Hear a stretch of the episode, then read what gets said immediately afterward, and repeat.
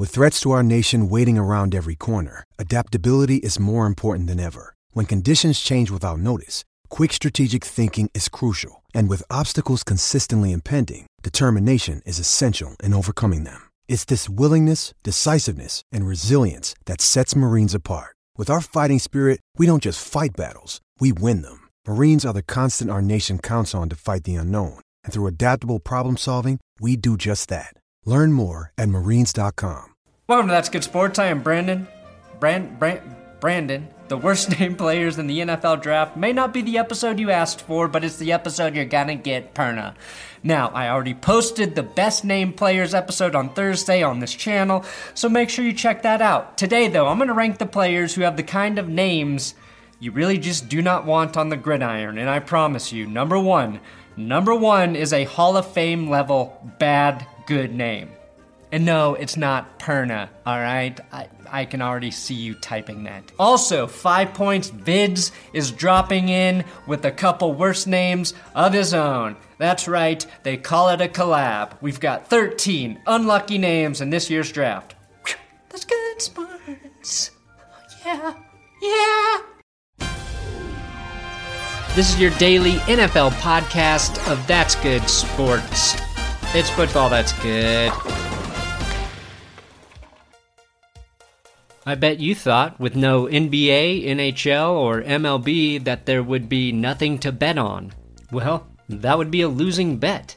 Our exclusive partner, BetOnline, still has hundreds of sports events and games to wager on. Or let them bring Vegas to you with their online casino and blackjack. All open 24 hours a day and all online, including their $750,000 poker series. If you're into props and entertainment betting, you can still bet on Survivor, Big Brother, American Idol, stock prices, and even the freaking weather. Visit their website and join today to receive a 100% welcome bonus with your first deposit. Be sure to use the promo code BLUEWIRE. Bet online, your online wagering experts. I shall waste no more of your time as we get into the worst college named players heading into the 2020 draft, starting with Quintez Cephus. Wide receiver, Wisconsin, projected sixth round pick. Quintez Cephus are two words. If you tried saying them at an immigration office, they would put you into a cannon and fire you somewhere deep into South America. It can't possibly be English, but it is. Quintez had to live in Wisconsin, where the only names are Bill, Charlie, and Joe. I imagine whenever he had to say his name in the first day of science class, the professor said, Quintez Cephus? Uh, that's actually what we'll be covering in chapter 4 once we hit the periodic table. Wait, is this my roll sheet or the syllabus? Luckily, one kid in the back of the room raised his hand and said, I'm syllabus. Number 12, we've got E. Sang Basie, cornerback, Wake Forest, sixth round projection. This name pretty much translates to baritone. Makes sense because he's gonna go pretty low in the draft. But perhaps one day we shall be singing his praises in a low voice like Robert Goulet. That puts gold to shame. Honestly, as someone who can't sing, I'm a little jealous of the name Essang Bassey. Uh, I'm painfully shy, and if I had the chance to hone my skills online at Isang University, maybe I could have been on The Voice. And at five foot nine, he's just a bit too short to be a stand-up bass, but could make a decent slot corner in the right system, as he had the second most passes defended with 19 in his sophomore season. Number 12, one of the elves from Lord of the Rings, Elorm Lumor, defensive end, Rutgers, possibly undrafted. Now, this definitely sounds like an unscrambled word jumble. Almost the same exact letters in the first and last name, except for that pesky U. Does he sound like a Game of Thrones character? Yes, but a tertiary character that gets killed off screen. No, no, no, maybe it's more of a Dr. Seuss book. Elorm Lumor was born by the moor. His family was poor, so he got a job at the store peeling apples to the core. He peeled so many apples his fingers grew sore. Would you like to hear some more about Elorm Lumor? No? Oh, okay, I'm, I'm done. I'm done. Also, it's never good if your name sounds like a deadly tumor that affects the elomerus lumerus part of your brain, which is the area that makes you dumb enough to think, hey, I bet I could be a fake sports anchor on YouTube. Speaking of tumors, make sure you inspect your testicles.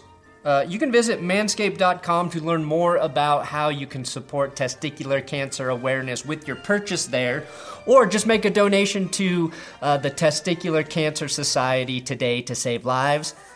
And balls, as suggested by my shirt. Now, this is not an ad. I just think it's very cool. Manscaped is helping the Testicular Cancer Society. The thing about the pandemic is people are still getting sick with other terrible things like testicular cancer. I think it's really important that we keep that in perspective as well. And I just wanted to give Manscaped a shout out for taking care of our testicles both outside and inside. Now, today, to help me, here is a man who has mastered YouTube with useful and useless sports information. I'm talking about Adam from Five Points Vids. Make sure you give him a sub uh, on YouTube at his channel, Five Points Vids. Adam, take it away. Donovan Peoples Jones, wide receiver, Michigan, projected draft round 4 through 6. Sounds like a class action lawsuit. The People versus Donovan Jones was settled in a 40 yard dash in which the defendant was ordered to pay $4.48 million to the People. This is one of those names that will barely fit on the back of a jersey, which I do really love seeing. It's no Gilgeous Alexander or Seferian Jenkins, but it'll do. Kalija Lipscomb, wide receiver Vanderbilt, projected draft round 3 through 5. I think we're all going to need a Lipscomb for our quarantine beards and mustaches. Lipscomb may be buried in a deep wide receiver class, but a good Lipscomb can get even the deepest of ingrown hairs to rise to the surface. Kalija could have made it into the best named episode had that O in Lipscomb been a U. You guys ever heard of Jacques Lipchitz? That's a real person too. Thank you very much, Adam, for bringing us those delicious names. Then we've got Trevor Sims, guard, Missouri, sixth round projection. Trevor could be a three course meal of only illegal meats served at a secret endangered game restaurant. $2,000 for the Trevor platter, please. Trevor could be a badass name if he finds success in the NFL. The only real reason it's on the worst name list is because Trevor sounds French. we all know that's not good. Trevor's endless appetite for learning may have cost him a better draft spot. He returned for his final season in 2019 so he could graduate, but was considered one of the best linemen in the SEC, earning first team all conference honors back in 2018, which means he might be a really solid late round pick for whoever takes him. Then we've got Charlie Heck, tackle, North Carolina, projected rounds 3 through 5. Charlie Heck is going to be the perfect fit on Philip Rivers' offensive line. Gosh dang it. Charlie is really going to give those D linemen heck. Heck in a handbasket's what they say. Heck can really knock the fudge out of some defenders, and he really knows how to. Heck yes, he does. Now, he looks exactly like a Charlie Heck. And at six foot eight, he's a gentle giant, has great technique, as you might expect from the son of an NFL offensive line coach, and he can earn the name Charlie Hell once he shuts down an elite pass rusher on Sunday. Charlie Hell is a high honor, usually only reserved as the place Charlie's Angels go when they die. Next, it's Solomon Kindley, guard, Georgia, projected round 6 through 7. If you're a guard in the NFL, you really don't want to have the word kind in your last name. You want to be mean and nasty. Alternatively, if you have the word Kindle in your name and you don't read a blitz properly, you're going to open yourself to all sorts of jokes and criticism from Chris Collinsworth, and at that point, you might as well find a new job. Then we've got Stanford Samuels, Florida State, projected rounds 3 through 5. It's got to be tough to name your kid Stanford only to see him end up at Florida State. Then we've got Cole McDonald, quarterback, Hawaii, projected day three pick. You know what happens when your Uber Eats driver gets stuck in traffic for too long? You end up with some Cole fucking McDonald's. And you would think that a guy who learned very, very early in his life that Cole McDonald had a farm, he'd know how to E I E I throw. But based on this one photo, it looks like he only watched Philip Rivers tape. The upside is with the amount of face paint he wears, he reminds me of the dude from the program. Then we've got Kash Daniel, linebacker, Kentucky, undrafted. Kash Daniel is what you get if you threw Gardner Minshew and Daniel Jones in an Appalachian built particle accelerator. Kash, of course, is spelled with a K, and if he doesn't land on an NFL roster, he is sure to land a gig acting in season four of Ozark.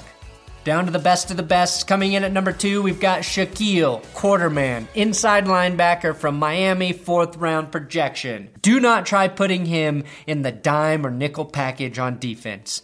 Also, he prefers to be called Shaquille Little Person. However, a quarter of a Shaq is still taller than me.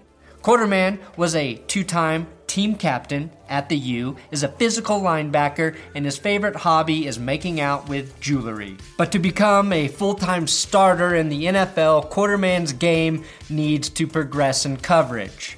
But if anyone can make change, it's Quarterman.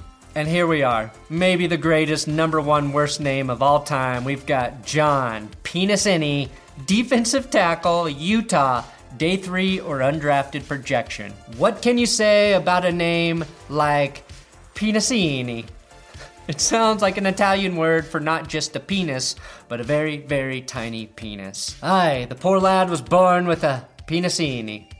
You must cook the penisini at a low temperature, making sure to stir every 30 seconds to keep tender.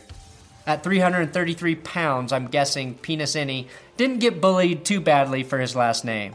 But the Penisini family does not take insults lying down. They always stand up in the face of adversity.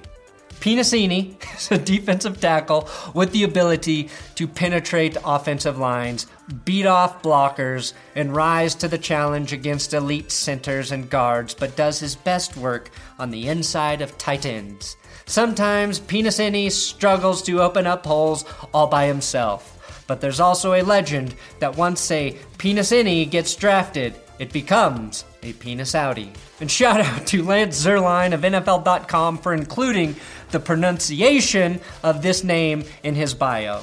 Penicini. Penicini. Sorry, Lance. Even if you pronounce it Penicini, it still sounds like a limp noodle. A limp noodle readily available on all grocery store shelves. No, not Penicini again. I want a pasta that's gonna fill me, mama. Thanks for watching another episode of That's Good Sports. Please subscribe here on YouTube. It's really just one click. You push the subscribe button, and then your life changes for the better. What other YouTubers guarantee that your life gets better if you subscribe to them? None. But I care about you. John Quatapinasani. This is your daily NFL podcast of That's Good Sports. It's football that's good.